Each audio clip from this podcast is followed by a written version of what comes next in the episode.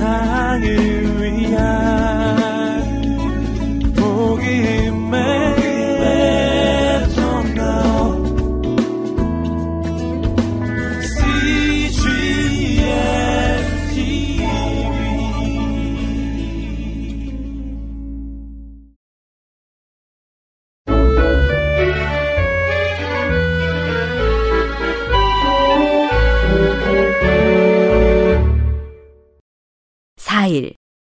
창세기 13장부터 15장 말씀입니다.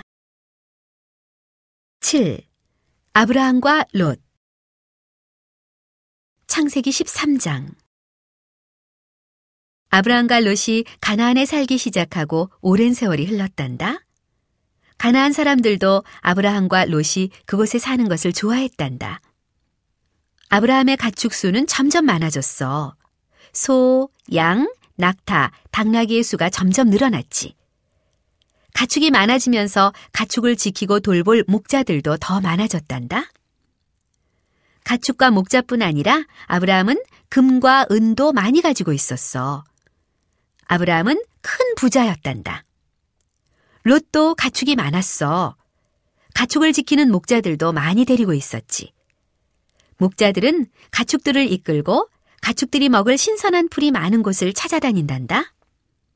또 가축들이 마실 시원한 물이 있는 곳도 중요하지. 작은 못이나 우물가 같은 곳 말이야. 우물은 땅 밑으로 깊은 굴을 파서 만든단다. 깊은 굴을 파면 그 밑에 물이 고여. 목자들이 우물에서 어떻게 물을 퍼올리는지 아니? 먼저 양동이에 밧줄을 단단히 묶은 다음 깊은 우물 속으로 양동이를 던져내린단다. 잠시 후 양동이를 위로 끌어올리면 양동이에 시원한 물이 가득 담겨 있지. 어느 날 아브라함의 목자들이 넓은 풀밭이 펼쳐진 곳에 가축대를 이끌고 도착했단다.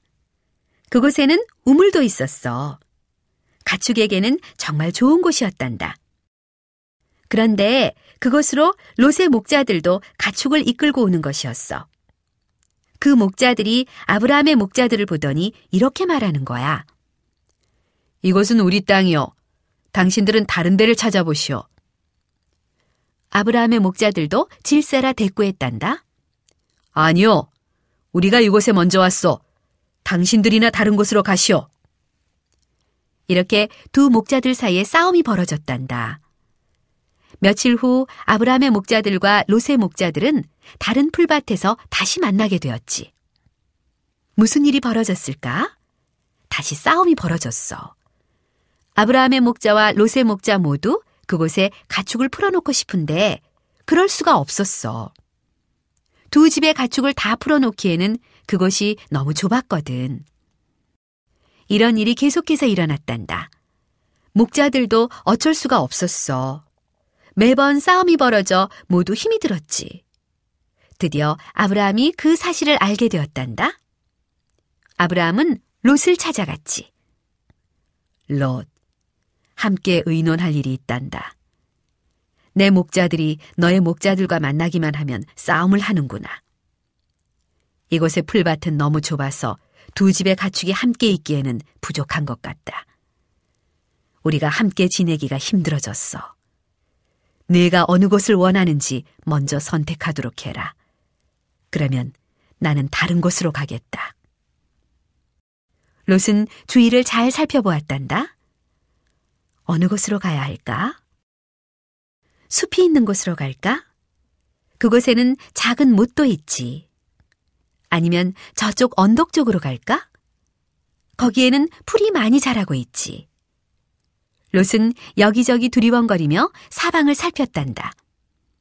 마침내 롯이 결정을 내렸지. 저쪽에 강이 흐르는 곳이 있었어. 그 강은 요단강이었단다.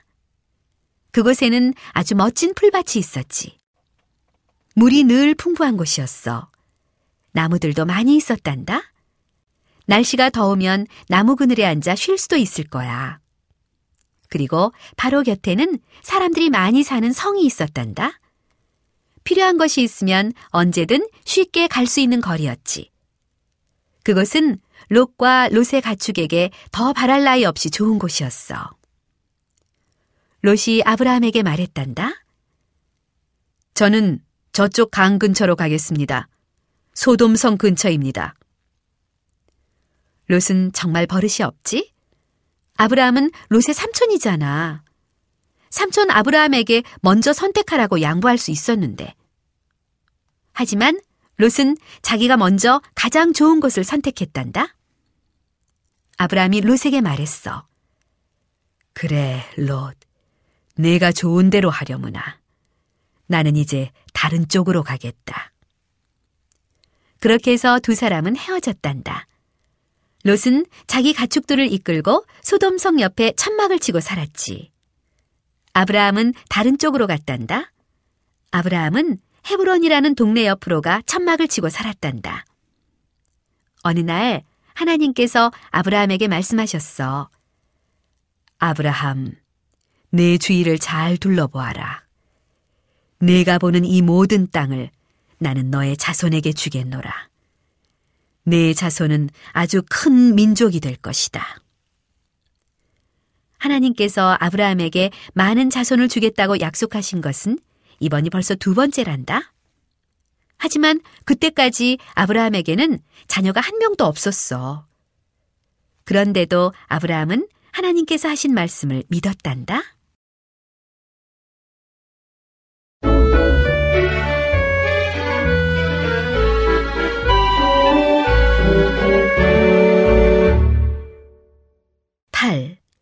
롯을 도운 아브라함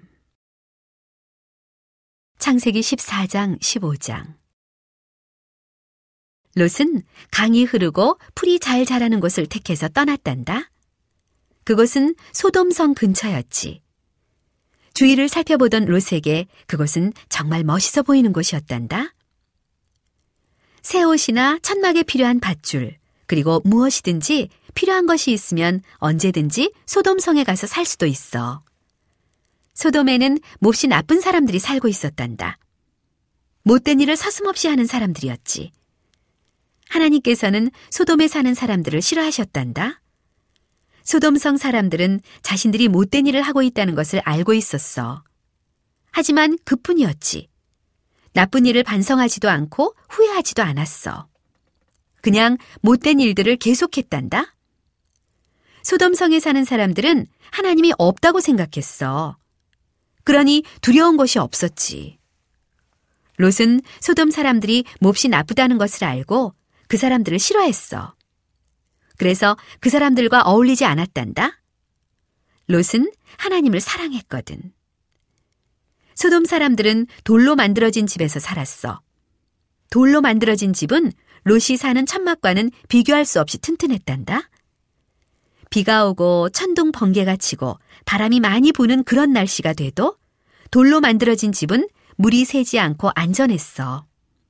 하지만 롯이 사는 천막에는 한두 개쯤 구멍이 나 있고 그 구멍으로 물이 뚝뚝 새어 들어오곤 했지. 또 롯은 도둑이 와서 자기 물건을 훔쳐가지 않을까 늘 신경 써서 지켜야 했단다. 하지만 소돔성에 사는 사람들은 그런 걱정 없이 안전하게 지내는 것 같았어. 성에는 높고 튼튼한 성벽이 있었거든. 성벽에는 바깥으로 나갈 수 있는 곳이 있는데 바로 성 입구란다. 이 입구에는 열고 닫을 수 있는 문이 달렸지. 낮 동안에는 성문이 활짝 열려 있지만 밤이 되면 성문은 굳게 닫힌단다. 어떤 도둑도 성 안에 얼씬 못하게 말이야. 천막에 살던 롯에게 이런 생각이 들었어. 성 안으로 이사를 하는 것은 어떨까? 내게는 좋은 집을 살 돈도 충분해. 소돔 사람들이 나쁜 일을 많이 하긴 하지만 나랑 상관없잖아. 내가 같이 어울리지 않으면 되니까. 결국 롯은 소돔 성 안으로 이사했단다. 아내와 자녀를 데리고 소돔에서 살게 되었지. 이제 더 안전하게 살게 되었다고 롯은 믿었지. 하지만 롯의 기대는 금세 빗나갔단다. 어느 날 아주 끔찍한 일이 일어났거든. 이웃나라의 군대가 쳐들어온 거야. 환한 대낮에 성문이 활짝 열려 있을 때 적군이 쳐들어왔단다. 그러고는 소돔성에 있는 사람들을 다 잡아갔지. 롯과 그의 아내와 자녀도 다 잡혀가는 신세가 되었지. 롯의 그 많던 재산도 다 빼앗겨 버렸어. 아브라함은 아내 사라와 함께 여전히 헤브론 근처에 천막을 치고 살고 있었단다. 아브라함은 도둑들을 겁내지 않았어. 하나님께서 지켜주신다는 것을 믿었거든. 아브라함은 양과 소들을 돌보며 바쁜 나날을 보내고 있었지. 양과 소는 점점 많아졌고 가축을 돌보는 목자도 더 많아졌지. 어느 날 오후 아브라함이 시원한 나무 그늘에 앉아 아내 사라와 이야기를 나누고 있을 때였어. 갑자기 한 사람이 이쪽으로 급히 뛰어오더니 이렇게 말하는 것이었어. 아브라함님, 저희를 도와주십시오. 당신의 조카 롯이 끔찍한 일을 당했습니다. 갑자기 이웃나라 군대가 소돔성에 쳐들어왔습니다. 아무도 그 적군을 막아낼 수가 없었습니다. 저희보다 훨씬 강한 군대였거든요. 적군들은 성에 있는 모든 사람을 다 잡아갔습니다. 당신의 조카 롯과 그의 아내와 자녀도 다 잡혀갔습니다. 저만 간신히 도망쳐 나와 당신께 이렇게 달려왔습니다. 제발 저희를 도와주십시오. 이 말을 들은 아브라함이 어떻게 했을까? 네, 그럴 줄 알았어. 롯이 그런 어리석은 일을 벌일 때 알아봤다니까. 처음에는 기름진 초원을 선택해 가더니 나중에는 나쁜 사람들이 우글대는 소돔으로 이사까지 했잖아. 롯을 돕고 싶은 마음은 털끝만큼도 없어. 다 롯 스스로 잘못한 탓이니까 말이야. 아브라함이 이렇게 말했을까? 아니야. 그렇지 않았어. 아브라함은 자기 종들 중에서 전쟁에 나가 싸움을 잘할 수 있는 종들을 당장 불러 모았단다. 자, 롯을 잡아간 적군들을 뒤쫓도록 해라. 아브라함의 종들은 낙타를 타고 달려갔단다. 잠시 후 소돔 사람들이 포로로 붙잡혀 끌려가는 곳에 이르렀단다. 아브라함과 그 종들은 전쟁을 잘하는 사람들답게 작전을 잘 짜고 날이 어두워질 때까지 숨어서 기다렸지. 그리고 날이 어두워지자 갑자기 달려나가서 적군을 공격했단다. 굉장한 싸움이 벌어졌지. 결국 누가 전쟁에서 이겼을까? 그래, 아브라함 편이 크게 이겼단다. 소돔 사람들은 모두 자유의 몸이 되었지. 빼앗겼던 물건들도 모두 되찾았어. 아브라함을 다시 만난 롯은 얼마나 기뻤을까? 롯은 자기 목숨을 구해준 아브라함 삼촌에게 진심으로 감사했단다. 모두 기뻐하며 소돔으로 돌아가게 되었지. 돌아오는 길에 아주 특별한 일이 일어났단다. 아주 멋진 옷을 입은 어떤 사람이 아브라함과 롯 쪽으로 오는 것이었어. 그 사람은 한눈에도 신분이 높은 사람이라는 것을 알 수 있었지. 그 사람은 좀 어려운 이름을 가지고 있었단다. 멜기세덱이라는 이름이었어. 멜기세덱은 예루살렘의 왕이었어. 왕일 뿐만 아니라 제사장이기도 했단다. 제사장은 하나님의 일을 하는 아주 중요한 종을 말한단다. 그러니까 멜기세덱은 아주 아주 중요한 사람이지. 멜기세덱은 왕이면서 제사장이었으니까. 멜기세덱 왕은 아브라함이 전쟁에서 아주 용감하게 싸워 이겼다는 말을 듣고 아브라함이 있는 곳으로 찾아와 아브라함의 종들에게 빵과 포도주를 나누어 주었단다. 아브라함의 종들은 먹을 것을 받아들고 아주 기뻐했지. 전쟁을 마치고 아주 지쳐 있었거든. 빵과 포도주를 꿀꺽꿀꺽 맛있게 먹었단다. 음식을 먹고 나자 모두들 기운이 났지. 그때 멜기세덱 왕이 아브라함에게 말했단다. 아브라함, 하나님께서는 당신을 많이 사랑하십니다. 그래서 당신이 적군과 싸워 이길 수 있도록 도와주셨습니다. 아브라함은 멜기세덱 왕 앞에 머리를 깊이 숙여 절을 했단다. 그리고 멜기세덱 왕에게 좋은 선물을 주었지. 그 후에 아브라함은 헤브론에 있는 자기 천막으로 돌아왔단다. 사라는 아브라함이 돌아오기까지 내내 걱정을 하며 기다리고 있었지. 집으로 돌아온 아브라함은 그동안 있었던 모든 일을 사라에게 이야기해 주었단다. 어리석은 롯은 어떻게 되었을까? 롯은 다시 소돔성으로 돌아가 그곳에서 살았단다. 다시 나쁜 소돔 사람들과 함께 살기로 한 거야. 어느 날 밤이었어. 아브라함은 잠을 잘 수가 없었지. 꼬리에 꼬리를 물고 이 생각 저 생각이 나서 이리저리 뒤척이고 있었단다. 그날 낮에 아내 사라가 아주 슬퍼하는 것을 보았거든. 아브라함과 사라는 그때까지 자녀가 없었어. 두 사람 모두 나이가 많아져 많이 늙어버렸는데도. 하나님께서 아브라함에게 벌써 두 번이나 말씀해 주신 것이 있어. 아브라함이 아주 많은 자손들을 얻게 될 거라는 말씀 말이야. 하지만 지금까지 자녀가 한 명도 없는데 어떻게 그런 일이 일어날 수 있을까? 하나님께서는 아브라함을 늘 잘 지켜주셨어. 또 아브라함은 아주 부자였어. 하지만 아들이 한 명도 없는데 그것이 다 무슨 소용이 있겠니? 그때 갑자기 하나님의 음성이 들렸단다. 아브라함아, 내가 너를 지켜줄 것이다. 어느 누구도 너를 해치지 못할 것이다. 그리고 너는 더 큰 부자가 될 것이다. 그 말에 아브라함은 더 슬퍼졌단다. 아브라함이 공손하게 대답했지. 하나님, 하나님께서 저를 부자로 만들어 주신다 한들 그것이 다 무슨 소용이 있겠습니까? 하나님께서는 지금까지 제게 자녀를 한 명도 안 주셨습니다. 그리고 저는 벌써 늙었습니다. 이제 제가 죽고 나면 저의 종 엘리에셀이 저의 재산을 물려받게 될 것입니다. 하지만 하나님께서는 다른 말씀을 하셨단다. 아니다. 엘리에셀이 너의 유산을 물려받는 일은 없을 것이다. 너에게서 태어난 아들이 너의 가축과 금과 은을 물려받게 될 것이다. 밖으로 나가 하늘에 있는 저 별들을 보아라. 자, 별들을 한번 세어보아라. 아브라함은 별을 세기 시작했단다.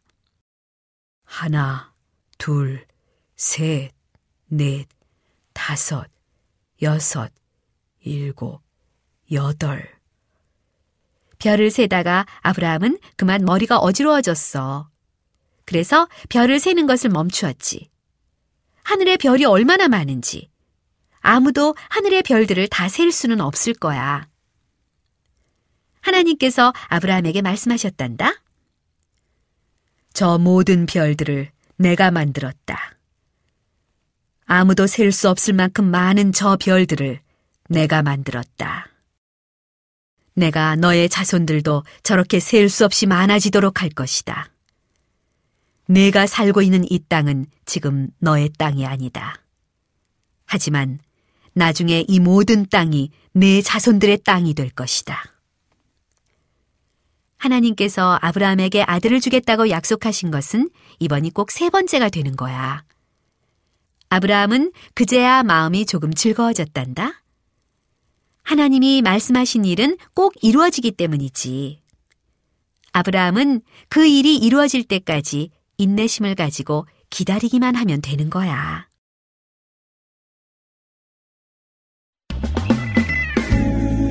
세상을 위한